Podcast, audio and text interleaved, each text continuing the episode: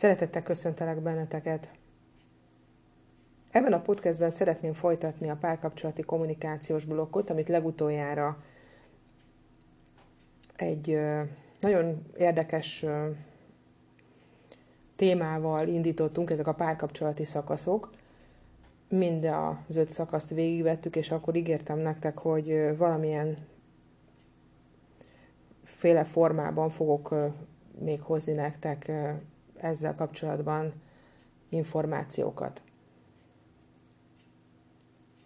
Egy kis bevezetővel kezdeném, hogy miért van annak jelentősége, hogy erről az egészről egyáltalán beszéljünk. Tehát arról, hogy a párkapcsolatban hogy kell kommunikálni, vagy hogy lenne jó kommunikálni.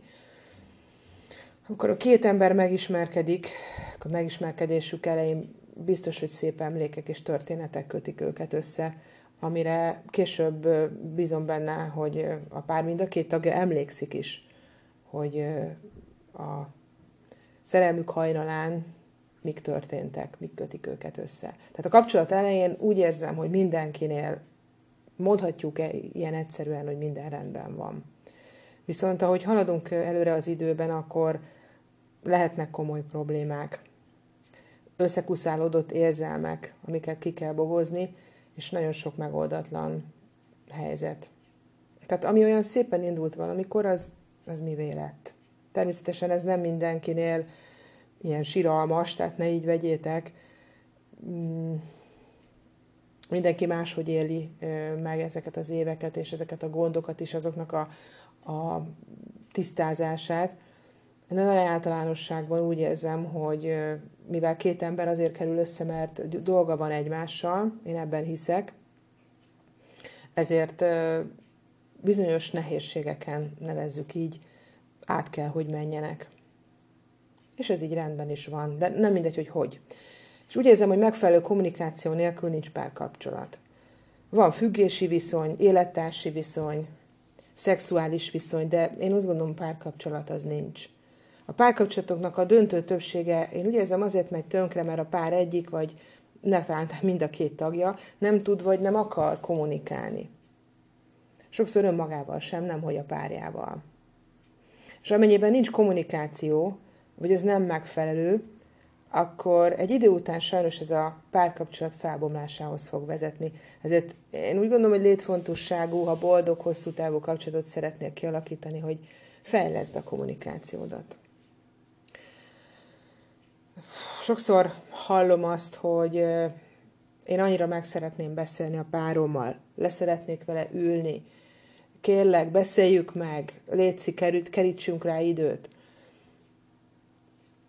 Lehet, hogy a másik tagnál, a párkapcsolat másik tagjánál ez a indítás sok, sok, sok esetben kivágja a biztosítékot. Tehát azt gondolja, hogy na ebből biztos vita vagy veszekedés fog kerekedni, hogyha valaki, a másik fél, tehát a párom azt mondja, hogy üljünk le és beszéljük meg. Ugye a beszélgetéseink általában azzal a burkolt szándékkal jönnek létre, hogy meg akarjuk a párunkat arról győzni, hogy ő mennyire rosszul látja azt a bizonyos dolgot, vagy ezt a helyzetet, miközben szentül meg vagyunk róla győződve, hogy vele ellentétben, mert pontosan és objektívan ítéljük meg azt a helyzetet. Csak hogy ő is, már mint a másik fél is pontosan erre törekszik. Ebből aztán egy dühös úgynevezett kötélhúzást tud kialakulni, hiszen mindenki azon van, hogy áthúzza a másikat a saját oldalára, és rávegye arra, hogy beismerje, hogy mekkorát tévedett.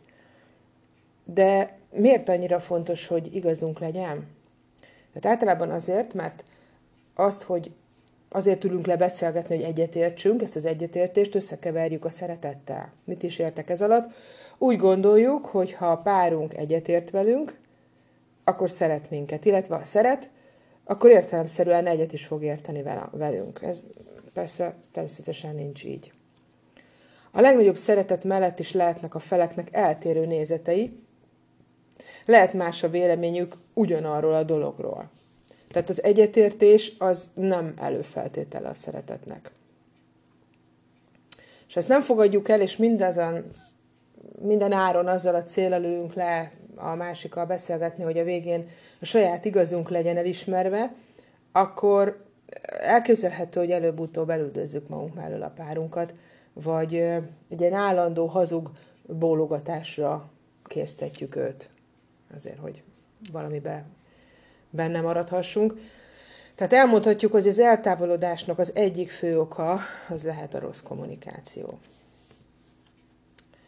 És nézzük meg azt, hogy mi az eredménye annak, ha rossz a párkapcsolati kommunikáció. A nálam megforduló párok megoldhatatlan problémáinak az első számú oka, hogy ezek a, ezek a felmerülő problémák egyszerűen nincsenek megfelelően megbeszélve. A legjobb szándékú feleségek és férjek is elkövetnek hibákat a kommunikációjukban, ez egyértelmű, és ezek észrevétlenül rombolják a kapcsolatot. Tehát úgy haladnak a szétválás felé sok esetben, hogy arról nem is tudnak igazán. Ezért aztán úgy érzik magukat, hogy például kevesebbet beszélgetünk, mint kellene, vagy nem ért meg a párom, és a beszélgetés gyakran vitákhoz vezet. És elindulnak a félreértések, elbeszélünk egymás mellett, az ebből fakadó dű, harag, indulat hatására pedig be, beindulhat a kapcsolatban egy ilyen cinizmus. Felütheti a fejét az agresszió, az arrogancia, nagyon gyakran az, az egymásnak a hibáztatása, meg nem értése, állandó résztvevő lesz a kapcsolatnak a türelmetlenség, elégedetlenség, boldogtalanság, az egyedül létérzete, és nagyon-nagyon gyakran a társas magány. Tehát hogyan hozzuk lét, helyre azt, ami elromlott? Egy picit nézzünk erre rá. Gary Chapman szerint a párkapcsolati kommunikációnak öt különböző szintje van. Nézzük meg azt, hogy mi ez az öt kommunikációs szint. Az elsőnek az a neve, hogy folyosói csevej, ami lebutolod olyan szintre, hogy kösz, jó, jól, és te, tehát, hogy így, így beszélünk egymással. Mit jelent ez? Igen, felszínes csevekések, sablonos, udvarias, úgynevezett távolságtartó beszélgetésekig fajul a, a alacsonyodik le a kommunikációm. Tehát nem igazán kell gondolkoznunk, és szinte gépiesen használjuk a szavakat. Rutinból, megszokásból reagálunk le egy-egy helyzetet. Nézzünk erre egy példát. A férje elmegy egy háromnapos munkahelyi kiküldetésre, hazajön, és a felesége érdeklődően megkérdezi, hogy milyen volt, mi történt. És a férje csak annyit válaszol, hogy semmi különös, minden rendben volt. És ezzel lezártnak tekintik a beszélgetést. Tehát nincsen tovább haladás, nincs mélyebb megértés, nincs mélyebb kérdezés. Úgy vannak vele, hogy megtették a gépies rutin szóváltást, és ezzel minden el van intézve. A második szintnek az a neve, hogy híradás, vagyis a tényeket mond. Hát itt ebben a kommunikációs szinten itt csak a tények fontosak. Arról beszélünk, hogy ki mit, hol, mikor csinál, és hogy ki mit, hol, mikor csinált, vagy látott.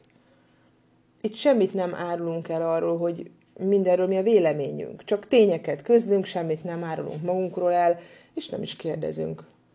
Nem, nem hangzik az el, hogy mit gondolunk a témáról, vagy milyen érzéseket változ ki belőlünk, ez nincs. Tényközlés, ami itt nagyon fontos, mert hasznos információs tartalmakat rejthet, de párkapcsolati szinten egymás mellett való beszélgetést nem ad. Nagyon gyakori, hogy sok pár ezen a szinten meg is reked. Picit menjünk tovább a példába, példa, hogy a mm, példák, példákban, és most nézzünk erre a szintre egy példát. A párnak a gyereke elveszíti a kedvenc állatkáját, és meg kell keresni, mert nélküle nem megy el óvodába. És a feleség elmeséli este a férjének, képzeld, nem volt meg a mókuska, és az egész lakást végig túrtuk. Férj csak egyit mond, hm, feleség folytatja, végül meglett, a szennyes tartóban volt. Fél válasza, hm. Szinte látjuk is magunk előtt ezt a példát, hogy a férj lehet, hogy fel se néz az újságjából, nem reagál egy hümögésen kívül. A hölgy elmondta a tényeket, a férje pedig ezt konstatálta, hogy ez megtörtént, nincs semmi egyéb hozzáfűzve. Ez is egy elég leszűkített változata, úgymond a kommunikációnak. Aztán jön a harmadik szint, ezt úgy nevezzük, hogy véleményközlés. Vagy tudod, mit gondolok? Is lehetne mondani. Ezen a szinten már sokkal több történik, mint ahogy tényeket mondunk el egymásnak, hiszen megosztjuk egymással a témával kapcsolatos véleményünket, meglátásainkat, ötleteket, megoldásainkat. Ettől aztán a konfliktusok és a nézeteltérések előfordulási esély sokkal nagyobb, mint az első két szinten. És erre a szintre jellemző, hogy nagyon figyeljük egymás reakcióját, és ha úgy ítéljük meg, hogy pozitív a másik hozzáállása, akkor jobban belemegyünk a témába. Ha az ellenkezőjét tapasztaljuk, akkor gyorsan ki tudunk ebből lépni. Tehát függ attól, hogy mennyire bírjuk elviselni a kritikát, illetve mennyire tudunk konfrontálódni. És az előző példát egy kicsit folytassuk. A feleségnek a válasza az előbbiek után, hogy nem tudom, hogy kerülhetett oda a szennyes tartóba, nem tudom, hogy kitette bele a mókuskát. Na erre a férj válasza, na mit gondolsz ki? Te nagyon rendetlen és szétszólt vagy, csak te tehetted. Tehát ha ez a válasza a férnek, akkor már is belemegyünk egy jó kis veszekedésbe. Ugye nem hagyja figyelmen kívül egyik a másikat, valamilyen vélemény, reflektálás van arra, amit a, a pár mond, az asszony mond, ami, hogyha olyan tartalommal van, akkor egy ilyen oda-vissza adok-kapok elindulhat, tehát tényleg ez, tudod, mit gondolok, ugye a véleményközlés, ahogy ezt a szintet megneveztük, ez abszolút benne van és elindíthat egy ilyen oda-vissza csapkodást, főleg, hogyha a pár egy olyan élethelyzetben, vagy, vagy fáradtságban, vagy bármiféle érzelmi, mm, érzelmi síkon van, mondjuk nem jó érzelmi síkon van mondjuk, akkor belemehetnek egy ilyen adokkapokba. No, a negyedik szint következik. Ennek az a címe, hogy az érzelmek megosztása, vagy Hadd mondjam el, mit érzek. És ezen a szinten érzéseket és érzelmeket osztunk meg a témával kapcsolatban. Megbántott, dühös, ingerült, bizonytalan, stb. vagyok. Tehát már ezen a szinten nem csak véleményt mondok, hanem érzelmek is kifejezésre kerülnek. Ilyen és ehhez hasonló kifejezéseket használunk ezen a szinten, amit az előbb mondtam, megbántott, dühös, ingerült, bizonytalan, stb. stb. A legtöbb ember azonban nagyon nehezen beszél az érzéseiről. Sőt, ezt lehet, hogy ti is érzékelitek, sokszor a saját érzéseit felismerni sem egyszerű az embernek. Tehát nem, hogy kifejezni nem tudom, de még felismerni sem. Azt biztos érzitek, hogy hatalmas lépcső választja el az előbbi, a harmadik szintet ettől a negyediktől. Tehát, ha megosztom az érzéseim feléd, akkor benne van a rizikó, hogy megsérülök. Mert visszaélhetsz vele, vagy nem fog neked tetszeni az, ahogy én érzem magam. Most ezen felül még az is nehézséget okozhat, hogy vajon megérti-e a másik az én érzéseimet. Képes-e együtt érezni velem? Vagy ha igen, akkor hogyan? Éppen ezért nagyon sok pár alig használja ezt a kommunikációs szintet, mert félnek az elutasítástól.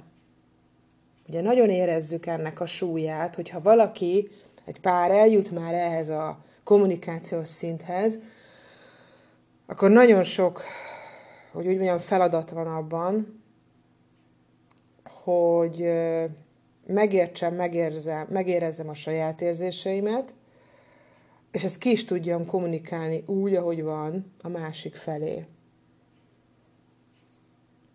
És hogy a másik ne megbántásnak érezze. Ne azt érezze, hogy meg, tehát nem megsértődés legyen belőle, hanem egy őszinte tiszta oda-vissza ventilálása az érzéseinknek, ha már eleve úgy futok neki, hogy félek az elutasítástól, vagy meg sem értenek, akkor eddig a szintig a pár el se jut. Nézzük a fenti példát, hogy is alakulhat. Tehát amikor a férj azt válaszolja, hogy rendetlen és szétszórt az asszony, akkor a feleség erre azt válaszolja, nagyon megbántasz azzal, amikor így beszélsz rólam, úgy érzem ilyenkor, hogy rossz vagyok, és nem szerethető. Férj válasz, sajnálom, nem is gondoltam bele, hogy ezt a hatást érem el, nem ez volt a célom, hogy ne érez szerethetőnek magam, csupán azt szerettem volna visszajelezni, hogy időnként szétszórt vagy, és ezért nehezen találsz meg dolgokat. Azért biztos érezzük, hogy ezek a példák azért iskola példák, tehát nagyon sokféleképpen lejátszódhat ez a mókuska elhagyásos sztori a két fél között, és az is lehet, hogy ahogy így beszélget egymással egy ilyen szép este, amikor egy nagyon fontos dolog van porondon, hogy hol van a mókuska, meg aki már volt ilyen helyzetben, hogy a kis aranyos játékát, a játéka nélkül mondjuk a gyerek nem megy óvodába, azért egy nagyon komoly feszkót tud okozni a családban.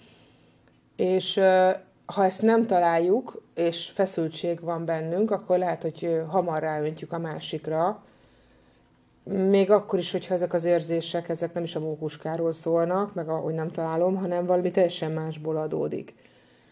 És ezek, ezek egy ilyen stresszes, est, egy stresszes nap utáni estén azért előjöhetnek. Azért mondtam, hogy iskola példá, példák, amiket itt mondok a szintekhez, mert ez rengetegféleképpen előfordulhat, de hogy értsük, hogy, hogy mit tartalmaznak ezek a kommunikációs szintek, és hogy egy kicsit el tud saját magadat is helyezni, hogy vajon te hogy beszélsz a pároddal. Tehát melyik az a szint. Mm, valószínű, hogy nem minden egyes esetben egy azon szinten beszéltek, tehát azért itt ezek a kommunikációs szintek azért a helyzettől függ, függően alakulhatnak, de nagy általánosságban lehet, hogy meg tudod most, így ahogy hallgatod ezt a podcastet, be tudod mérni, hogy nagy általánosságban a ti kommunikációs szintetek nagyjából hol áll, és hogyha van még javítani való, akkor azt bízom benne, hogy fel is ismered. Így hát most nézzük az ötödik szintet, ennek az a neve, hogy szeretetteljes és őszinte beszélgetés. Azaz legyünk őszinték. Hát ez a kommunikáció legfelsőbb foka, ez egy igazi intimitást ad, amely a hosszú párkapcsolat titka ezen a szinten lehet ezt elérni. Itt van lehetőségünk arra, hogy szeretettel mondjuk ki az igazságot, hogy őszinték legyünk anélkül, hogy ítélkeznénk, és nyíltak lehetünk anélkül, hogy követelőznénk. Itt mindkettőnknek szabadságunkban áll másként érezni és gondolkodni. Nem minősítjük a másikat azért, hogy mást érez vagy gondol.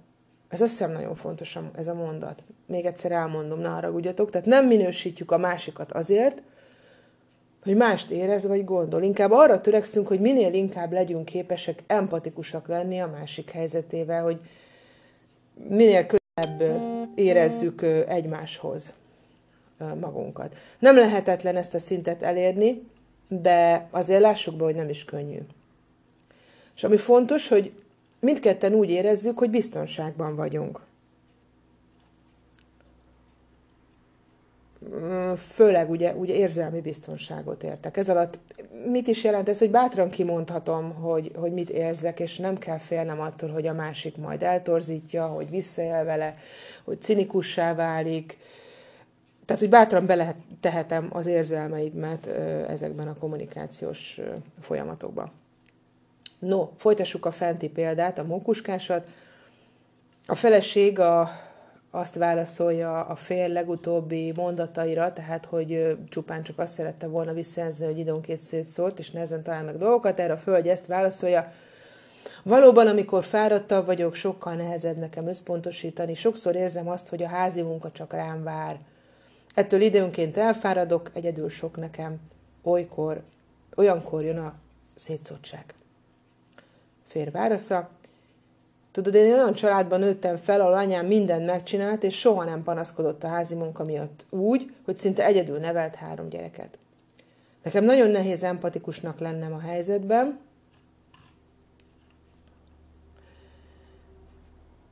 mert úgy érzem, hogy én amúgy sokat segítek neked, de elfogadom, hogy a te érzésed más. Na, most érezhető a különbség, ugye? Tehát ahogy az előbbi reakciója volt a negyedik szinten a férfinek, itt, itt azért már más, mm, egy őszinte beszélgetést hallunk két fél között, akik őszintén elmondják, hogy mit éreztek. Természetesen valószínű ez a párbeszéd ez még folytatódhat, folytatódik, de itt, itt azt szerettem volna kifejezni ezzel a példával, hogy szeretetteljes őszinte beszélgetésbe érkeztünk, őszinték egymáshoz a felek, elmondják az érzéseiket, és való nyugvópontra tudják helyezni ezt a, ezt a, ezt a párbeszédet, és nem siklik ki olyan irányba, hogy egy nagy veszekedésbe fordul. A fenti öt, a fenti öt szint tudatosítása segíthet abban, hogy javítsunk a kommunikáció minőségében. Én most szeretnék nektek javasolni egy nagyon egyszerű mm, mondjuk az gyakorlatot, amit napi rendszerességgel tudsz megtenni. Miért is?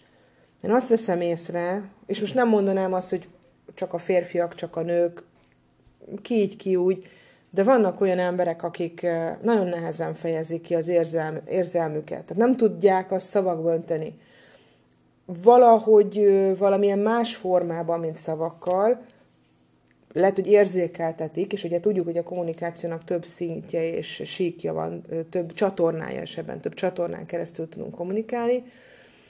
A legfőképp, a leg, legintenzívebb, ugye azt szoktuk mondani, a beszéd. És nagyon sokan nem tudják beszédbe, szavakba önteni, tehát nem csak beszédbe, de írásban sem, amit éreznek sok emberből talán szoktam, úgy kell kihúzni, hogy mit érez, de lehet, hogy el se tudja mondani. Éppen ezért van ez a napi minimum, amit érdemes, mint kommunikációs feladatot beiktatnunk, akár rutintként. És ez úgy hangzik, úgy szól, hogy mindketten mondjunk el három dolgot, ami aznap történt velünk, mondjuk este, amikor megérkezünk a otthonunkba, és már elcsendesedtünk, és azt, hogy milyen érzéseket váltottak ki belőlünk ezek a dolgok. De nézd, hogyha nem hármat, csak egyet el tudsz érni az elején, az már nagyon jó. Tehát én úgy érzem, nagyon sok családból hiányozhat az, hogy egy olyan rutin, és bízom benne, hogy nagyon sok családban megvan, hogy mondjuk el este akármerre is járt a házas pár, vagy a pár egyik, vagy másik tagja, hogy mi történt aznap. Ami foglalkoztatja, ami történt vele, amit megélt. És ehhez a kis rövid történethez, vagy akár hosszú, az mindegy, mondjon, egy, mondjon érzést, hogy abban ő hogy érezte magát. És ezzel föl tudod kelteni a másikban egyfelől az érdeklődésedet, másfelől rá tudod, rá tudod, rá tudjátok egymást nevelni arra, vagy késztetni akár arra, hogy őszintén az egymáshoz viszonyulásodok meginduljon, kialakuljon, vagy fenntartott legyen, és ezeket az érzéseket kimondva egymáshoz tudjatok kommunikációban is csiszolódni. Tehát, hogy milyen érzéseket váltottak ki belőletek ezek a történések, ezek a dolgok. Érdemes ezt megpróbálni, én nagy szeretettel ajánlom mindenkinek, különösen, hogyha még nem csináltatok ilyesmit, vagy nagyon kezdetlegesen, hogy vágjatok bele, nézzétek meg, hogy ti hogy érzitek magatokat ebben a szituációban, ha így kérdeztek. A kérdés egyébként mindig egy nagyon-nagyon jó dolog. A coachingban is ezért használjuk ugye előszeretettel, hogy nagyon sokat kérdezünk. Nagyon sokat meg lehet tudni a másikról a kérdéseken keresztül, de sokszor önmagunkról is. Tehát én úgy érzem érdemes azt azonosítani, hogy te és a párod éppen melyik szinten álltok az előző öt szint közül, és ha nem az utolsó két szint valamelyikében érzed magad, akkor érdemes elgondolkozni arról, hogy ezt hogyan lehet fejleszteni. Főleg akkor, hogyha egy harmonikus, kiegyensúlyozott párkapcsolatot szeretnél élni. Én nagyon szépen köszönöm, hogy ma is meghallgattatok. Bízom benne, hogy tudtam segíteni valamit, és ha bármi kérdés fűződne ehhez a bloghoz, akkor nagyon szívesen segítek. Folytatjuk. Még két párkapcsolati kommunikációs blokk van, amit összeállítottam. Hamarosan jövök a folytatással. Köszönöm, minden jót addig is, sziasztok!